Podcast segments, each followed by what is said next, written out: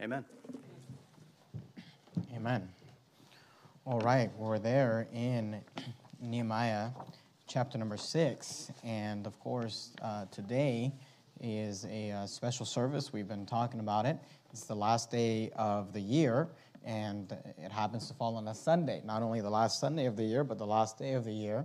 And I'm glad that you are spending it in the house of God uh, with God's people. And usually around this time, I like to preach something uh, regarding the upcoming year, the new year, try to preach on the, sub- on the subject of having a good new year. And I'd like to continue that tradition this morning. And what I'd like to talk about this morning is three principles from the Bible, uh, three high performance principles. And uh, I'm not going to talk too much about goals or things like that, although I've preached on goals uh, and I'm not against that. Uh, but I'd like to speak on the subject of having a high performance life. And one thing that I've noticed uh, in life is that some people seem to accomplish more than others, some people seem to do more than others, some people seem to have a life that is more effective than others. And I've done my best to look at individuals like that, study lives like that, read books about lives like that, and, and, and try to figure out because I don't know about you, I don't, I don't want to waste my life. Uh, one life is all we have, and we want to use it for the glory of God, of course. And I'd like to speak to you this morning on this subject of high performance, a high performance life. And I want to give you three principles, three principles that I believe if you will take these to heart, if you will learn these and apply these in the coming year, you could have the best year uh, that uh, you've ever had. I hope that 2023 was a good year for you. Maybe it was, maybe it wasn't. Uh, the good thing is that it's coming to an end and we are able to start afresh. So I'd like to give you these thoughts this morning and I'll give them to you as quickly as we can. We're here in Numbers chapter 6, and Numbers, uh, excuse, excuse me, Nehemiah chapter 6. I'm stuck with Numbers. That's another series. Nehemiah chapter 6. Nehemiah chapter 6 is actually one of my favorite passages uh, in the Bible. It's a passage that I often think about. Here in verse 1, the Bible says this Now it came to pass when Sanballat and Tobiah and Geshem, the Arabian, notice these words, and the rest of our enemies. So these are the bad guys. We have, we have Nehemiah, who's the good guy, and I'm not necessarily preaching on the subject of Nehemiah this morning, but if you are familiar with the book of Nehemiah, you know that Nehemiah is one of the captives that has returned to Jerusalem, and he is being used of God to build the wall. The wall has been destroyed around the city. Nehemiah is being used of God to rally the people, to motivate and mobilize the people, to do a great work to build the wall. And here we're told that Sanballat and Tobiah and Geshem, uh, the Arabian, and the rest of our enemies heard that I had builded the wall. And let me just say this anytime you try to accomplish something for God, there will be those who try to oppose you. There will be those who try to stop you. There will always be the enemies of the work of God that are going to try to hinder you from doing uh, that work. Notice there in verse 1 and that there was no breach left therein. He says that his enemies heard that I had built the wall and that there was no breach. The word breach means gap or break left therein, though at the time I had not set up the doors upon the gates. Notice verse 2. Then Sanballat and Geshem sent unto me, saying, Now I want you to notice what Nehemiah is telling us. Nehemiah is telling us that he was engaged in a work, he was doing something uh, important for God, he was fulfilling God's will for his life. And then these individuals who he identifies as the enemies of the work of God, Sanballat and Geshem, sent unto me, saying, Come, let us meet together. He's, they said, Come, let us meet together in some of the villages in the plain of Ono. Now, they're, they're just inviting him. They're saying, Come, let us meet together. I don't know exactly what that invitation entailed. Maybe they said, let's get together for lunch. Maybe they said, let's get together for a cup of coffee. They said, let's, uh, let, let's uh, spend some time together. But they send this request, sent unto me saying, come, let us meet together in some one of the villages of the plain of Ono.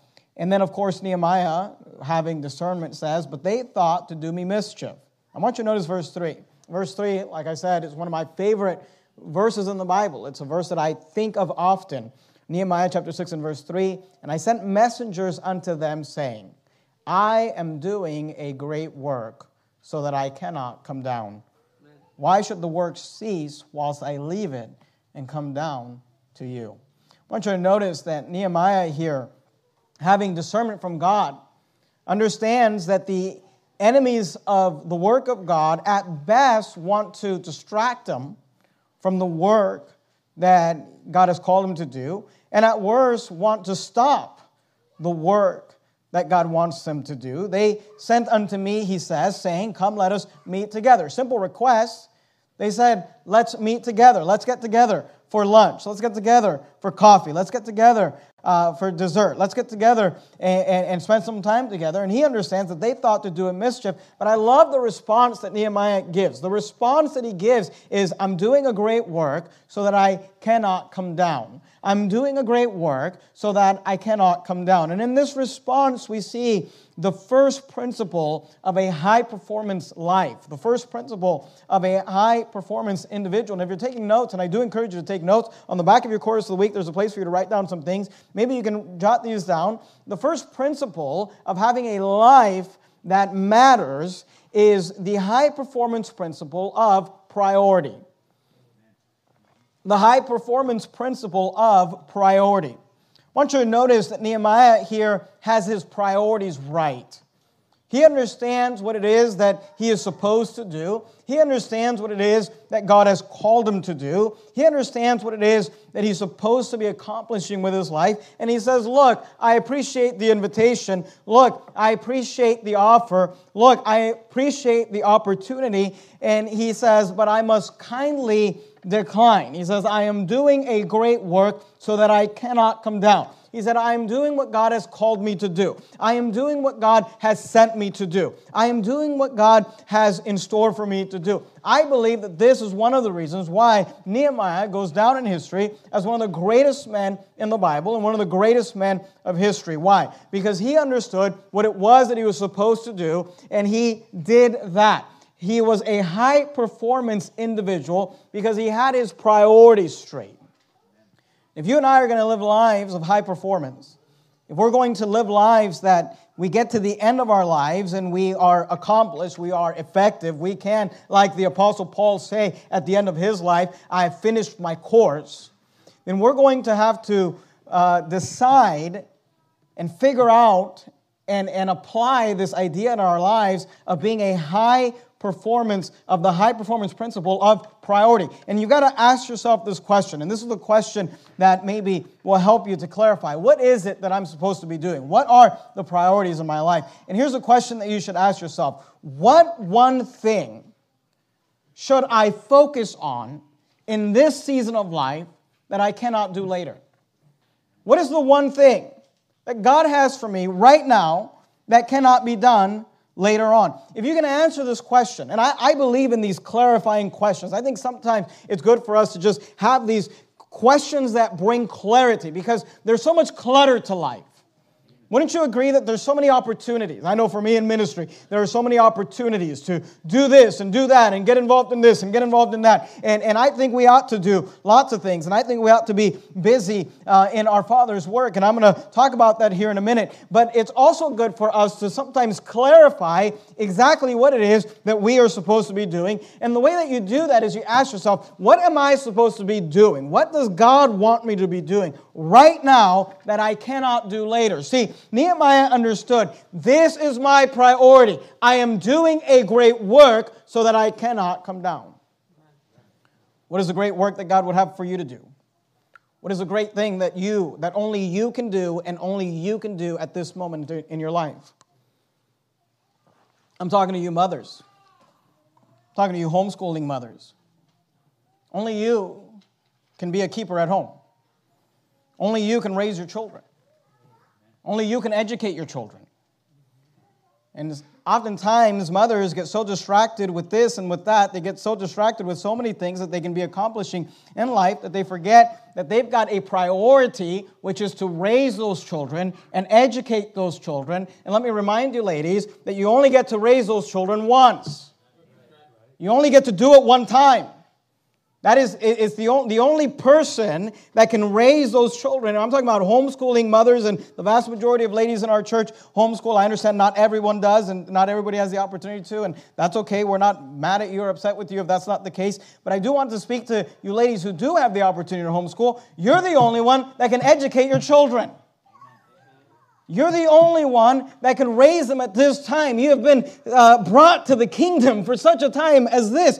And you've got to decide that you're not going to allow yourself to be distracted. You've got to get this mindset of Nehemiah that says, I'm doing a great work. I cannot come down. I'm talking to a homeschool mother who needs to educate her children. I'm talking about to a hardworking father, hardworking dads who are prioritizing their jobs over their families prioritizing their jobs over their spiritual life, working on Sundays when they should be in the house of God with their families, leading their families spiritually working on, on uh, uh, all week long. And look, I believe in hard work, and I think we ought to work hard. But you need to understand what your priorities are. You need to understand what it is that only you can do. And you need to get this clarity in your mind what am I supposed to be doing right now in this season of my life? And then decide to everything else, whether it's good or bad, I'm doing a great work. I cannot come down. I'm talking to young couples this morning that have no children. You know, it's interesting to me because uh, in the last 13 years of ministry, what I have learned is that much of the dissatisfaction in life comes with people trying to live outside of the season of life that they find themselves in. I see young couples trying to run around like they were still single. I see couples with babies trying to run around like they have no children.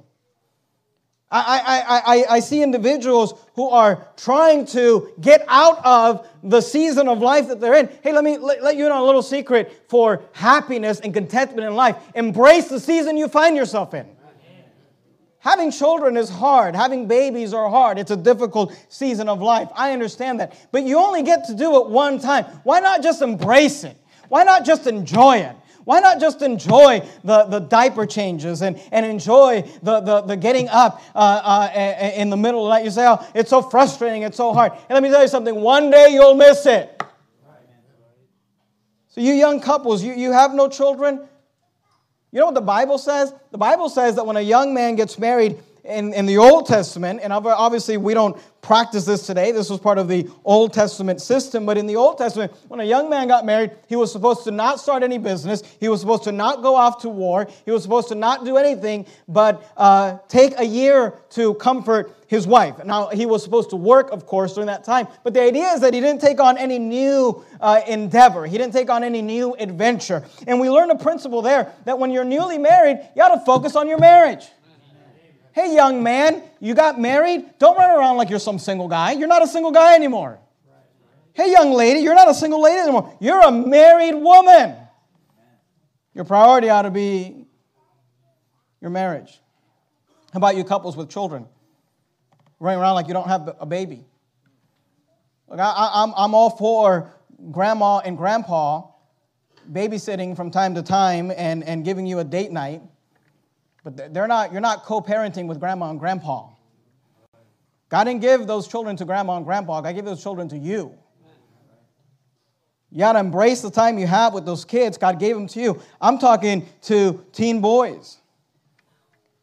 We have this tendency in our church or in churches like ours, because of the homeschooling, where young men turn 16 and 17 years old and they think, you know, it's time to go work 40 hours a week somewhere.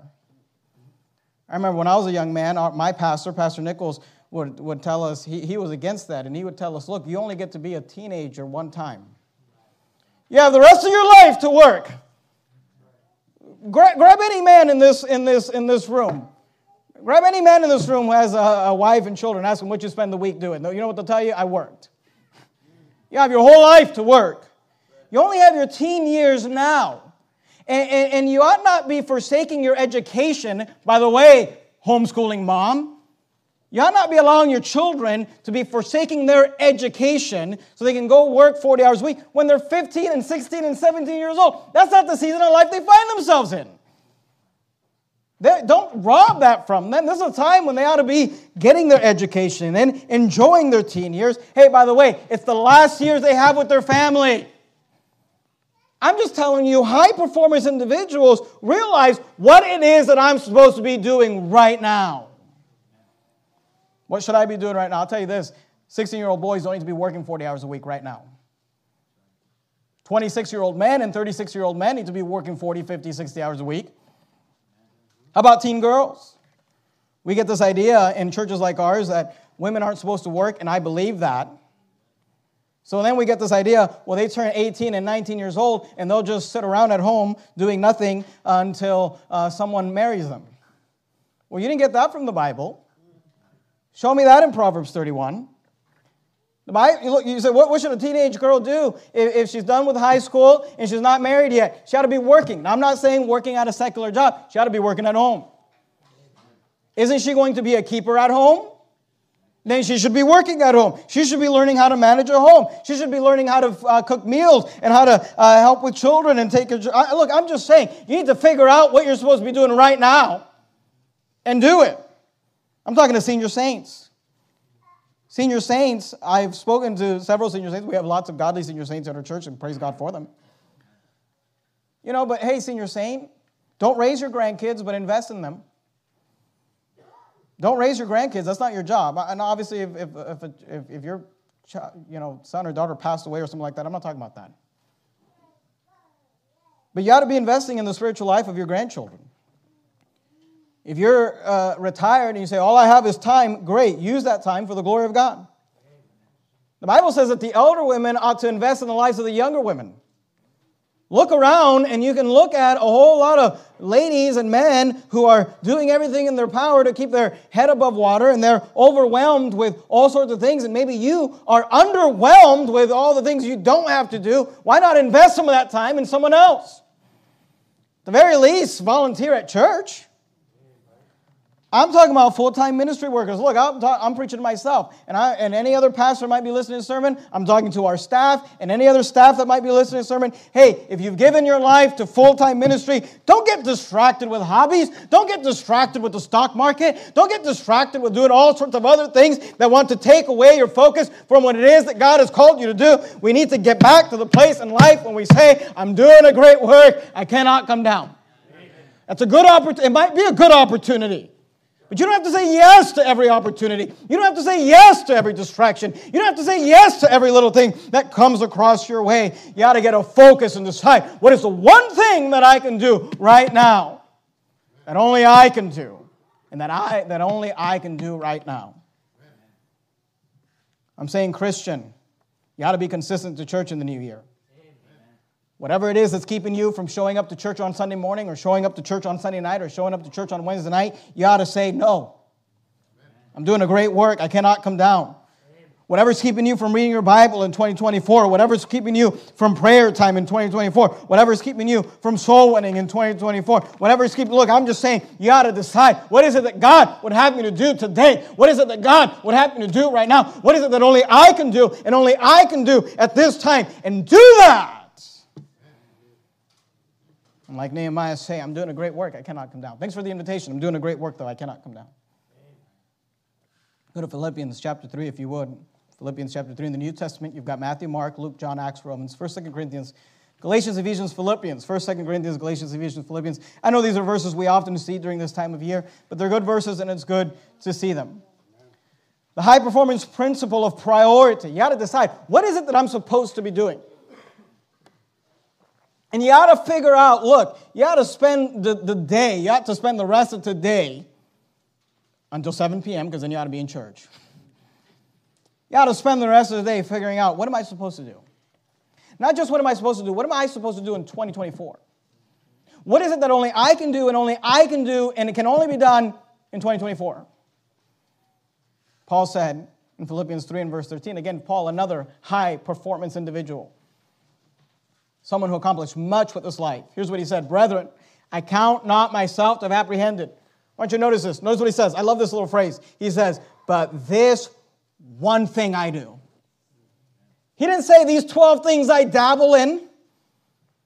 He, this was a man who was focused. He understood what he was supposed to do. He said, This one thing I do, forgetting those things which are behind and reaching forth into those things which are before. I press toward the mark, towards the goal, towards the focus for the prize of the high calling of God in Christ Jesus. And I ask you again, what is the one thing that only you can do and only you can do at this time in your life? And that you cannot do later? What is the one thing that if you put off now, you cannot do later?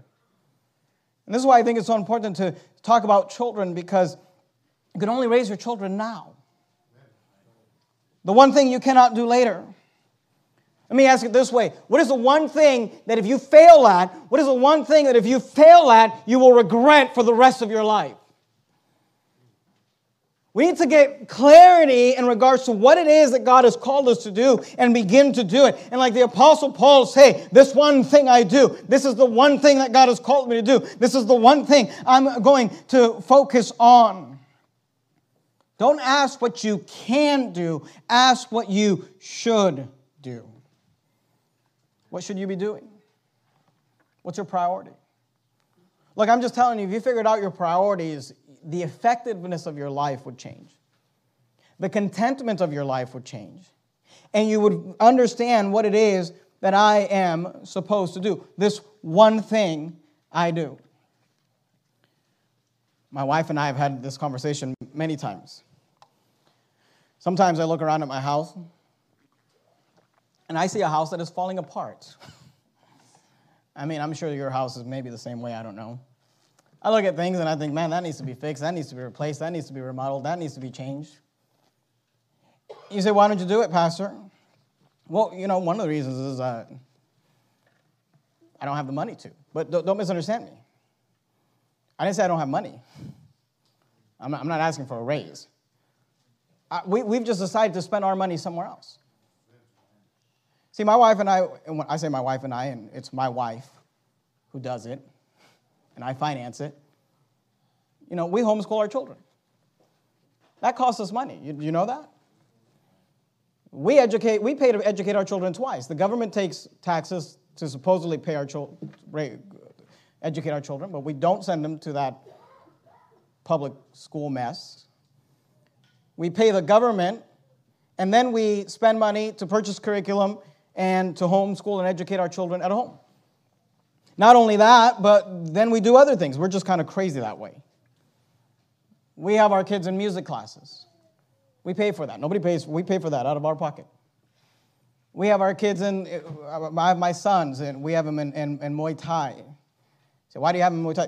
Because I want them to have outside activities, because I want them to do things that'll use up their energy and, and they'll learn self-defense and, and, and gain some, some confidence and, and things we, we, we want to do. Now look, here's, here's what I'm telling you. I, I, could, I could spend my money on fixing up my house.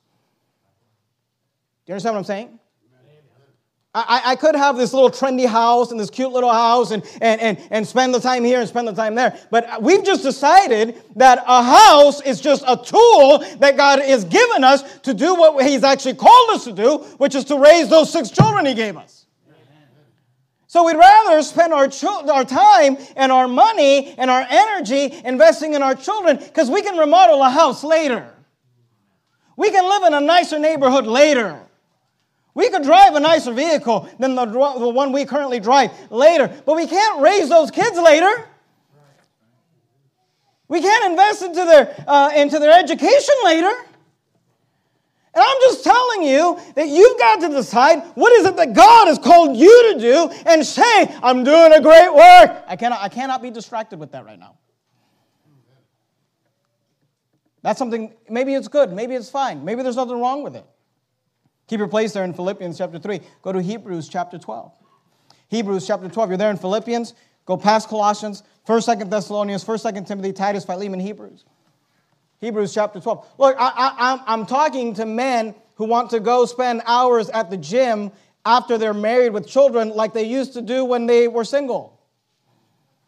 There's a disconnect there, friend. And you say, Pastor, you're picking on me. I'm trying to help you. I'm trying to get, not wake up 20 years from now with regrets. Not wake up 25 years from now thinking, what was I doing? Why, why did my children, they, they hate me? I've, I've, I've seen grown men pay for classes for themselves while their children said, Look, I, am going to pay for classes for my kids. Be, being in karate, that's done for me. I need to sign up for Kovar. This season of life has been given to me to invest in my children, to invest in my uh, spouse my wife, to invest in this church. I'm just telling you, why don't you figure out what you're supposed to do? What only you can do. What only you can do in this season of your life. And stop getting so stinking distracted and say, like Nehemiah, I'm doing a great work. I cannot come down. It's one thing I do. Notice Hebrews chapter 12 and verse 1. Wherefore, seeing we also are compassed about with so great a cloud of witnesses, let us, notice, notice these words, let us lay aside every weight and the sin which does so easily beset us. And let us, notice the analogy here, let us run with patience the race that is set before us. That race that is set before you, that's what God has called you to do. Your race is different than my race. My race involves pastoring Verity Baptist Church. Your race involves something else. But here's what I know God has given all of us a race to run. This analogy often used throughout the Bible. We saw it in Philippians. I press toward the mark. We're, we're running towards that mark. We're running the race that is set before us. But listen to me. Along the line, we sometimes pick up some weights. Now, a weight is the last thing you want when you're running. If you're running in a race and trying to finish the race, you don't need to be dragging along with you some weight. But here, the writer of Hebrews says, Wherefore, seeing we are compassed about with so great a cloud of witnesses, let us lay aside every weight. Now, notice that's not necessarily sinful because uh, in the next phrase, he says, and the sin. But he says there are some things that weigh you down. There are some sins that stumble you and stop you. And he says we need to set aside those weights and those sins which does so easily beset us. Why? So that I can run the race that God has called me to run. Here's what I'm telling you is you need to figure out what you're supposed to do and don't allow yourself to get distracted from that. Don't feel this pressure. This playing this comparison game. It, it, it's it's one of the reasons why I just I hate social media. I'm personally not on social media. The church is on social media. Whatever it's whatever it's needed. I don't run it. I have nothing to do with it. Sometimes people have conversations with me on social media, and it's not me. I don't know who it is, but it's not me. It's one of these guys. That's why everything's misspelled. but the, these, these comparison game pressures, you know, listen, mom. Don't, don't feel this pressure to start some home business. I'm not against home businesses. Uh, home businesses are fine, but don't, don't feel this pressure where you feel like, well, everyone, she's doing it. Become some vlogger. I always think it's interesting when people that you got you got three little children and they're like three years old, five years old, six years old. You're gonna you're gonna teach you're gonna teach these lessons about how to raise children for God. Have you raised children for God? I'm saying, you know, why don't you raise those kids, marry them off right, have some adult children that are serving God, then let's talk. Then let's talk. Don't feel this pressure to keep up with this and keep up with that and keep and this person's doing this that person and i've got to do it. And if i don't look it, it, it's human tendency and human nature to live this type of life and, and succumb to this type of pressure. But why don't you just decide you know what? I don't care about that. I'm doing a great work. I'm doing what god has called me to do and i cannot come down. This one thing i do. Sometimes people tell me we're doing this and we're doing that and we're going here and we're going there. And i think to myself where are your children where, where are your children? Who's raising your kids? Earlier this year, I was having lunch, actually at the Red Hot Preaching Conference, I was having lunch with several pastor friends. And I'm not saying this to, to you know, God bless them. They're, they're all, all, all my pastor friends are in different, we're all in different seasons of life and different things. And some of them have children that are adults and they're, they find themselves in a different season of life than the one I find myself in. But you know, we were we were talking, and they were talking about how they were doing this and they were doing that, and some of them were taking this and whatever, just doing all sorts of exercising and working out and, and, and learning things and whatever. And I just kind of sat there quietly, and, and, and then uh, the, the, the pastor friend that was sitting next to me, kind of, we started talking. I said, Man, I just, I feel so bad. You know, you guys are all just busy doing X, Y, and Z, and I'm just, I'm, I just, I don't do any of that. I remember he, looked at me and said, Well, I, I wouldn't worry about it if I were you. Just look at your church in comparison to ours. and he said it joking, and we laughed, but I think to myself, you know, that's true. God's called me to do this. I, I need to be like Nehemiah, who says, I'm doing a great work. I cannot come down.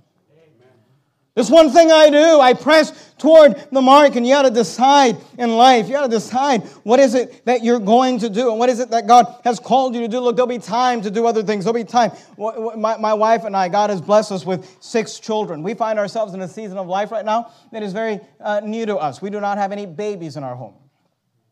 Our youngest is five years old. Our oldest is 16. We have two teen boys in our home. My wife and I do things today that we would have never done when our children were younger. Not that they're sinful, not that they're wrong, just things we wouldn't have done when our children were, things that we certainly wouldn't have done when we had babies in the home. You just got to decide in life what is it that God has called you to do? Go back to Philippians chapter 3. Don't allow yourself to get distracted.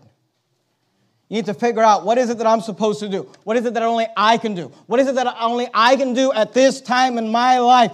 Figure out what that is. And then here's what Paul says in verse 14 I press toward the mark.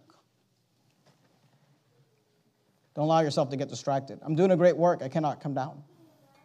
Go to Ecclesiastes if you actually, I'm sorry, go to Proverbs, Proverbs chapter 31. If you open up your Bible just right in the center, you're more than likely fall in the book of Psalms, right after Psalms, you have the book of Proverbs, Proverbs chapter 31. I remember years ago, I read a book on parenting by a man named Steve Maxwell.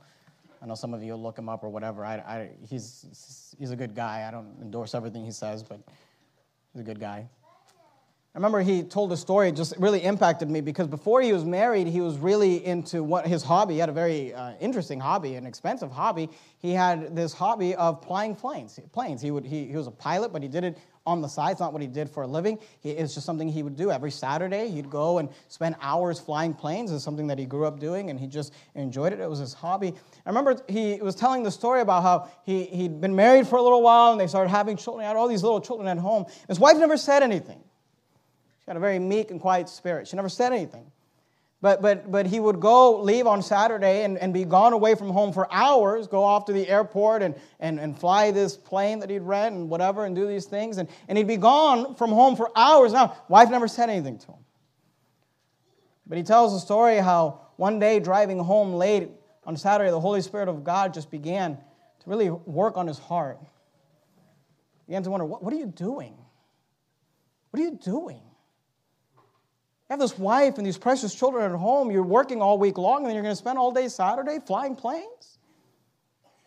He tells a story how he had to decide, and one day he went to his wife and, and he told her, You know, there's nothing wrong with this hobby. It's a hobby I enjoy, it's a hobby I like, and we, we can afford to do it, but uh, I've decided I, I, will not fly planes anymore. I, I won't engage in this hobby anymore till our children are grown, till they're out of the house.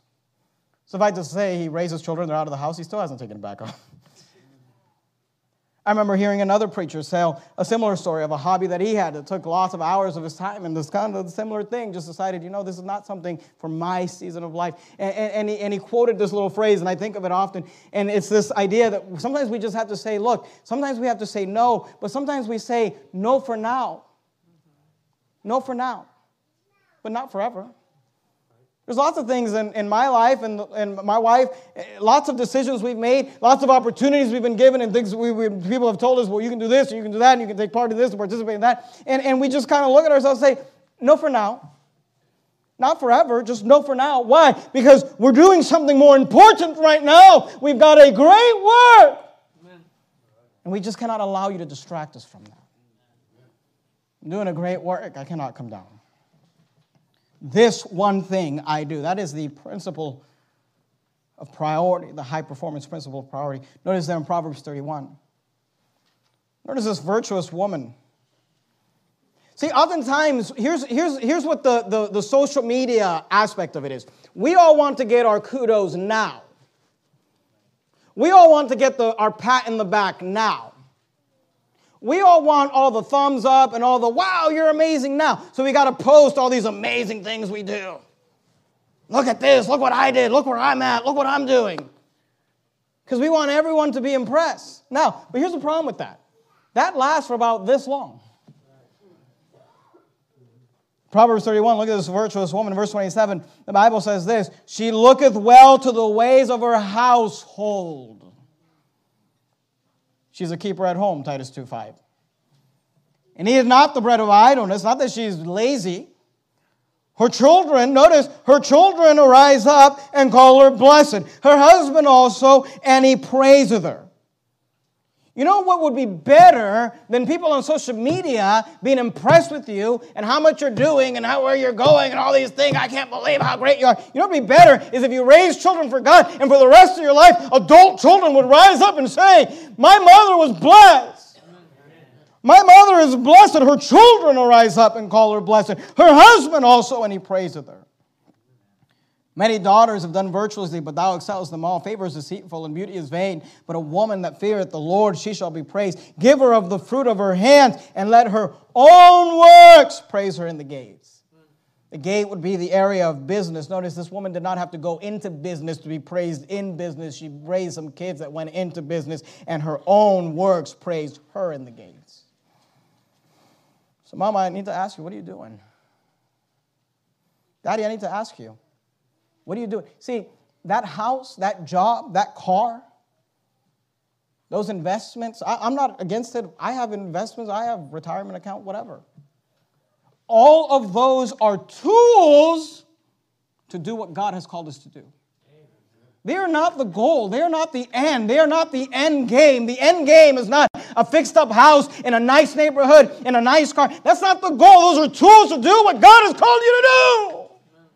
And so many people are so busy working at something that they might get to the end of their lives and realize that was a waste.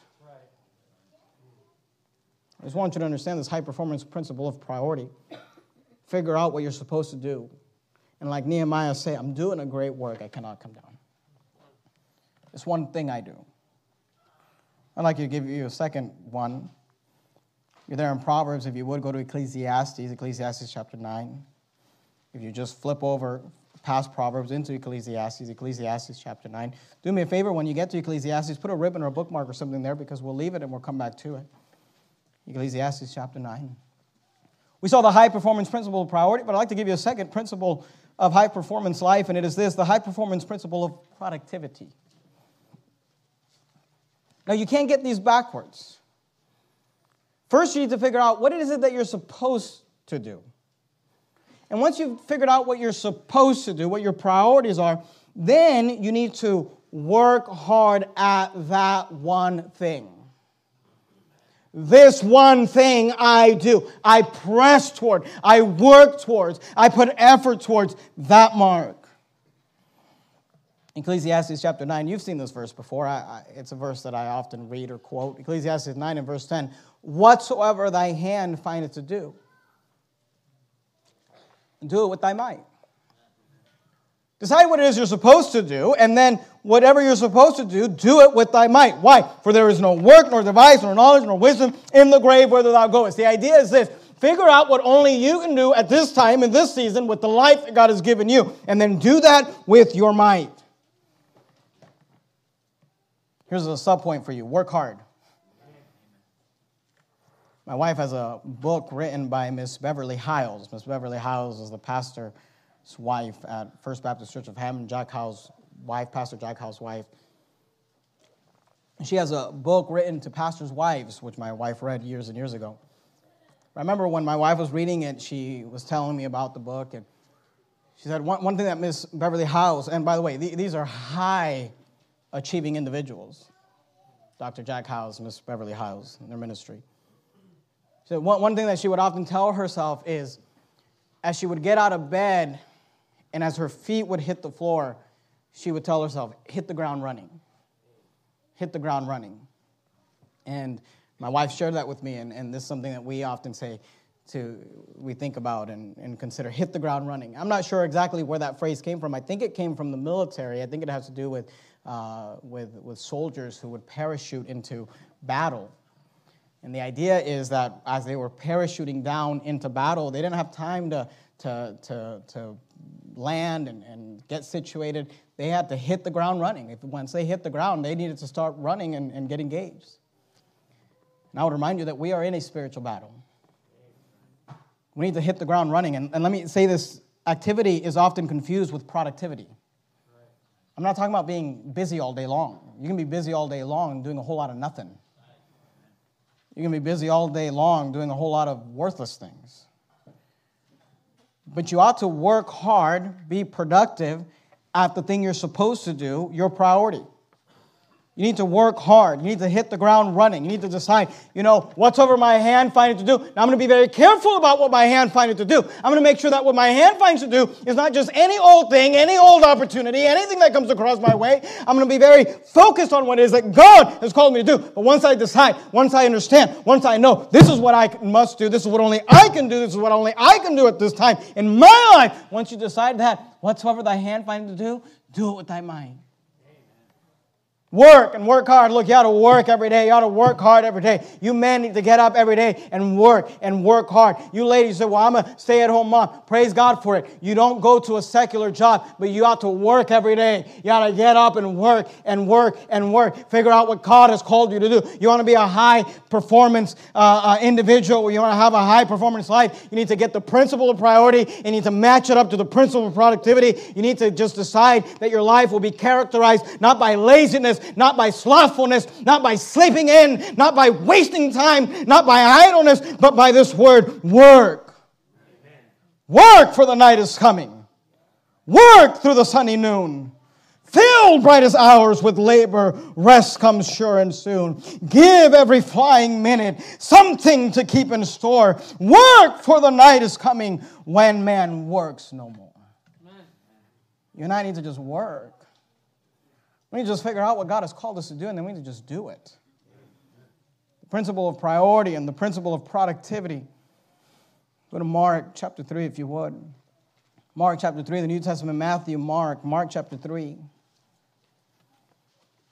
got to hit the ground running, like Miss Beverly Hyles said. By the way, that was a lady, that was a wife and a mother. Highly productive, highly effective. When your feet hit the floor tomorrow morning, hit the ground running. Be about your Father's business. The high performance principle of productivity is this work hard. Work hard. Then there's another part to that. It's this every day. Work hard every day. It's interesting to me because in, in Mark chapter 3, we have this busy, and the, the book of Mark is like this it's a busy book. It's a fast moving, fast action book. You, you see this word straight away a lot, this word straight away a lot throughout the book of Mark. In Mark chapter 3, we, we get this little synopsis into just a day in the life of Christ. I want you to notice it. It's interesting to me. I won't read the whole chapter just for sake of time, but I, I want you to notice that in verses 1 through 6, Mark chapter 3, verses 1 through 6, Jesus heals a man on the Sabbath day, and the Pharisees take counsel with the Herodians to kill him. Then in verse 7 and 8, Jesus withdraws with his disciples, but a great multitude followed him. Look, look, at Mark chapter 3, verse 7. But Jesus withdrew himself with his disciples to the sea, and a great multitude from Galilee followed him, and from Judea, and from Jerusalem, and, and from Idumea, and from beyond Jordan, and they about Tyre and Sidon. Notice these words a great multitude, when they had heard what great things he did, came unto him. Then in verses 9 and 10, Jesus heals many the Bible says. And they press upon him. Look at verse 9. And he spake to his disciples that a small ship should wait on him because of the multitude, lest they should throng him. And he had healed, uh, excuse me, verse 10, for he had healed many, insomuch that they pressed upon him for to touch him as many as had plagues. Verses 11 to 12, Jesus casts out unclean spirits. Verses 13 through 19, Jesus goes up to a mountain and ordains the 12 apostles. And then in verses 19, 19 through 20, Jesus goes to a house and the multitude follows him so that uh, they could not even so much as eat bread. They can't even have lunch, they're so busy. Look at verse 19. And Judas Iscariot, which also betrayed him, and they that were into an, uh, uh, and they went into an house, and the multitude coming together again so that they could not so much as eat bread. And then I want you to notice verse 21. And when his friends heard of it, this is interesting to me. When his friends, Jesus' friends, who these people are, I don't know. When his friends heard of it, think about this day. This is one day in the life of Christ casting out. He, he, he's healing a man in the Sabbath day. They're trying to kill him. He disappears within their midst. He withdraws himself, and great multitudes followed him. He, they, they come, so he heals many. They press upon him. He casts out spirits. He goes up to a mountain. He ordains the 12. He comes back down. The multitudes are there. He can't even have lunch. They can't even eat bread because they're so busy. And then the Bible tells us in verse 21 and when his friends heard of it, they went out to lay hold on him, for they said, He is beside himself. They said, He's crazy. I want you to notice that Jesus was about his Father's work. He wasn't busy doing a bunch of little things, but he was busy doing the one thing that God had called him to do. Pastor Clarence Sexton is a pastor of an independent fundamental Baptist church in Powell, Tennessee. He actually passed away just a couple weeks ago. He was an old IFB, and I'm sure someone's going to tell me something bad about him or whatever. I don't care.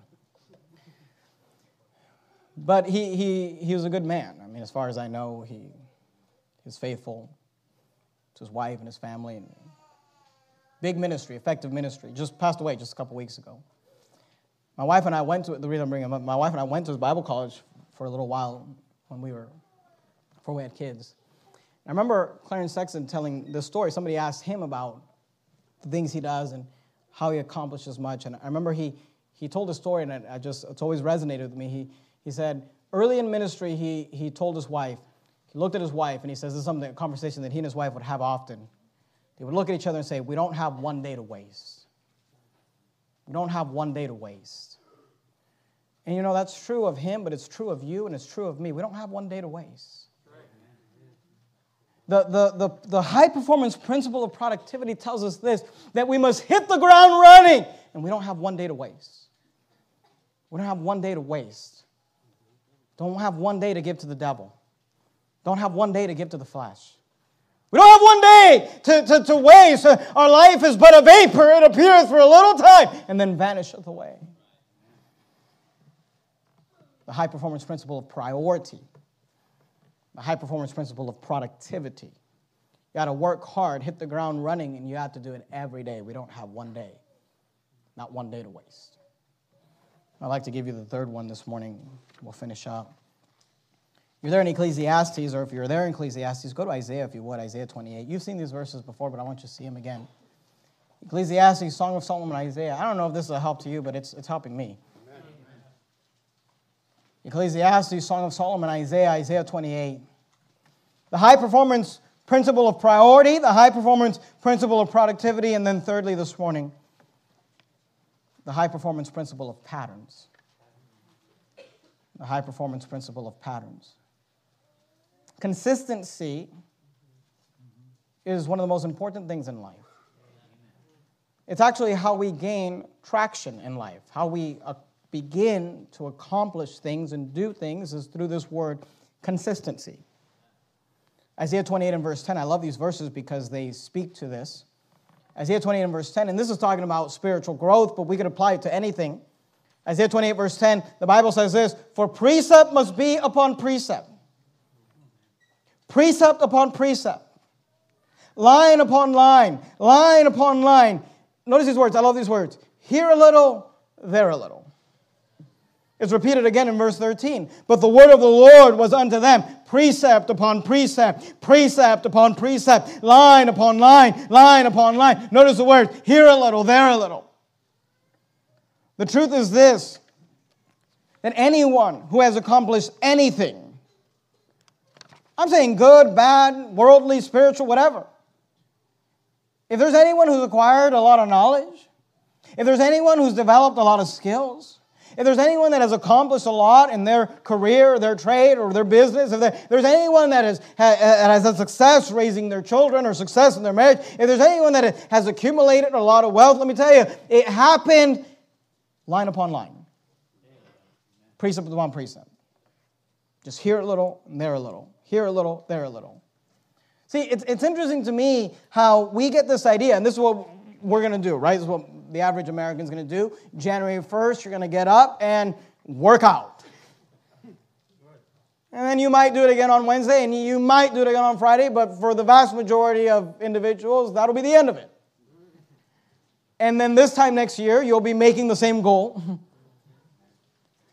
But the point is this that nothing is gained with a one time event. People have marriage problems, they show up to church, like, we came to church, is it going to fix our problems? No. No, it's not. Now, if you come Sunday night, and you come Wednesday night, and you come Sunday morning, and you come Sunday night, and you come Wednesday night, and Sunday morning, and Sunday night, and Wednesday night, for weeks and weeks, and months and months, and years and years, and you listen, and you learn, and you apply, and you study, it'll change your life. But showing up one service isn't going to do anything for you. Getting on a treadmill one time isn't going to do anything for you. Putting money in a savings account one time isn't going to do anything for you. Anything that is ever accomplished is done through consistency. Line upon line. Here a little, there a little.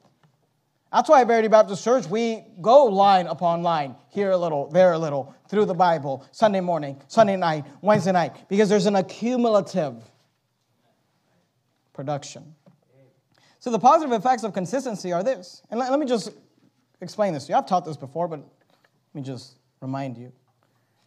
You know, the reason we don't get excited about consistency is because there is no immediate benefit to any single installment. Isn't that true?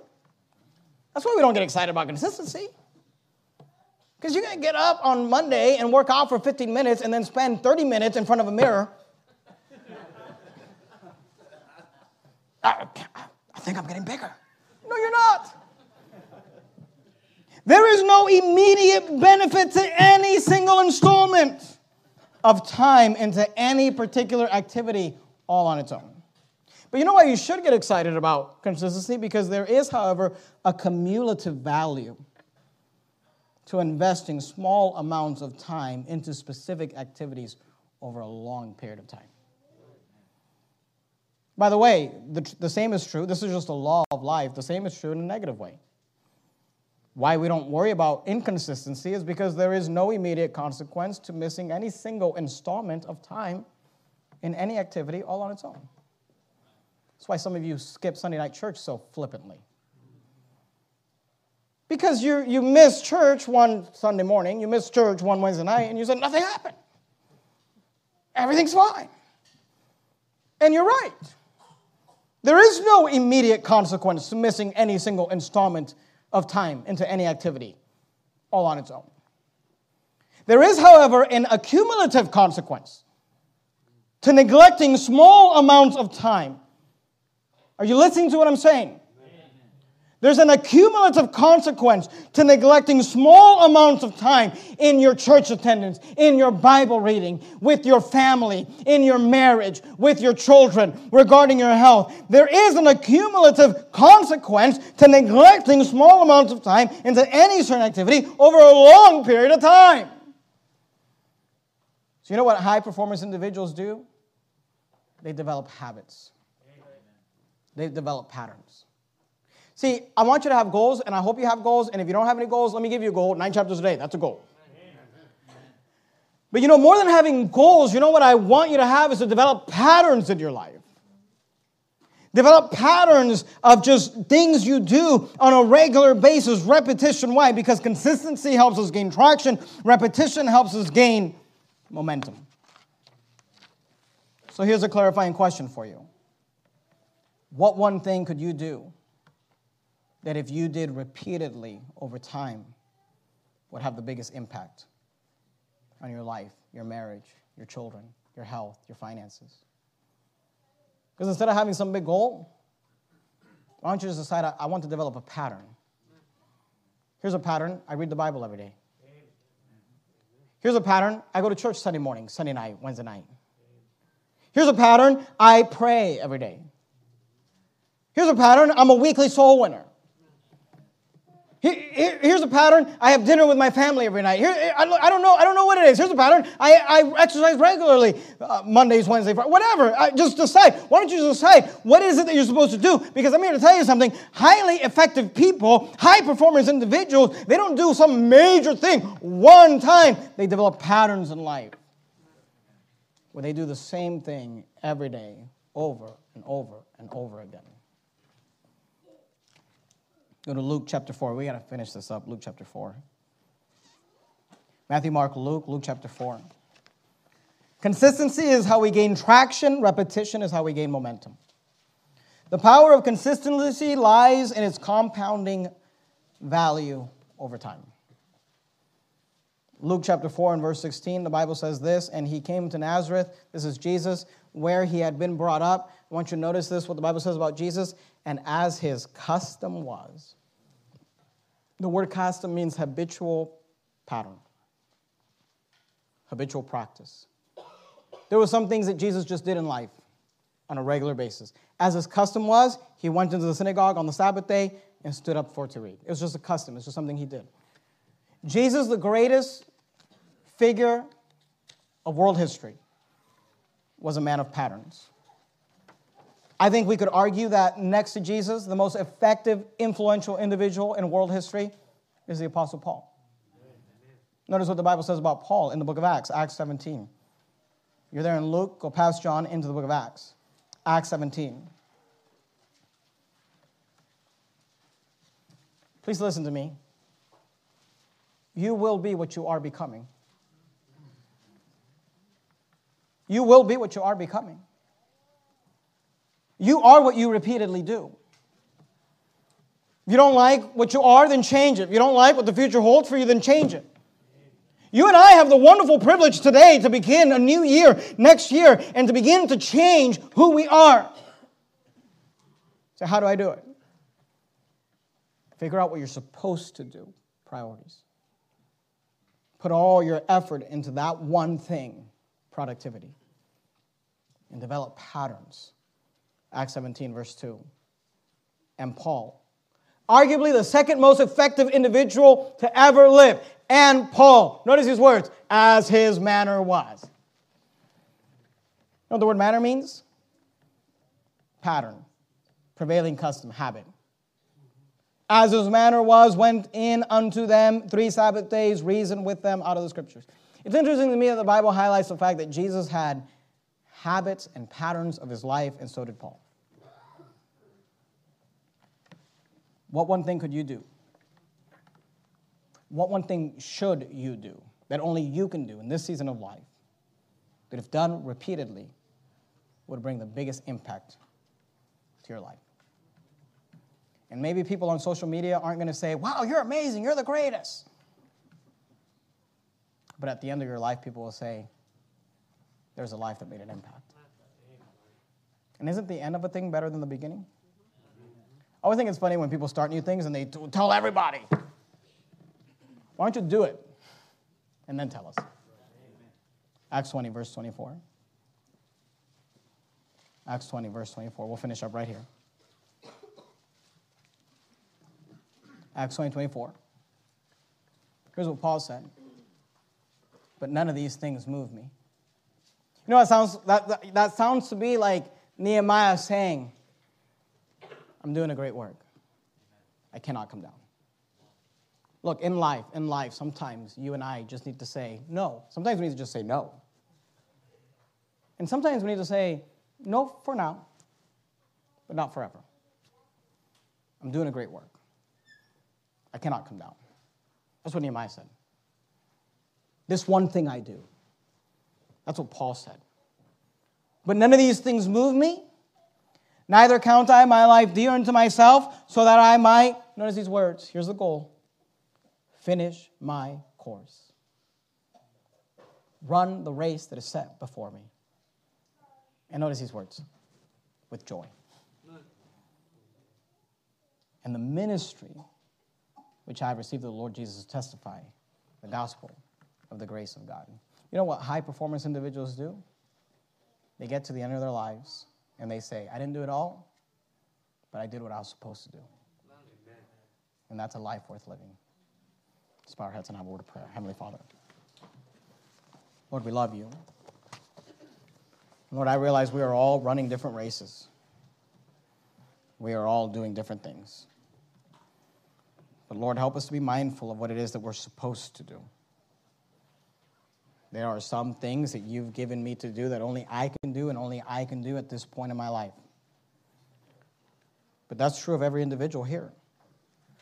Every person here has something that they're supposed to do and only they can do and only they can do at this point in their life. Help us to figure out what that is. Help us to get prioritized. We're not against doing other things at other times and having fun. But when the things we're doing is distracting us from what we are called to do, there's a problem. And Lord, I pray you'd help us to have priorities, to be productive, to develop patterns, that we might all get to the end of our lives and say, I finished my course with joy.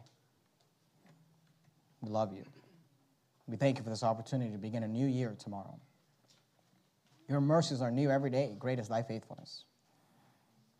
Father, I pray you'd help us. In the matchless name of Christ, we pray. Amen.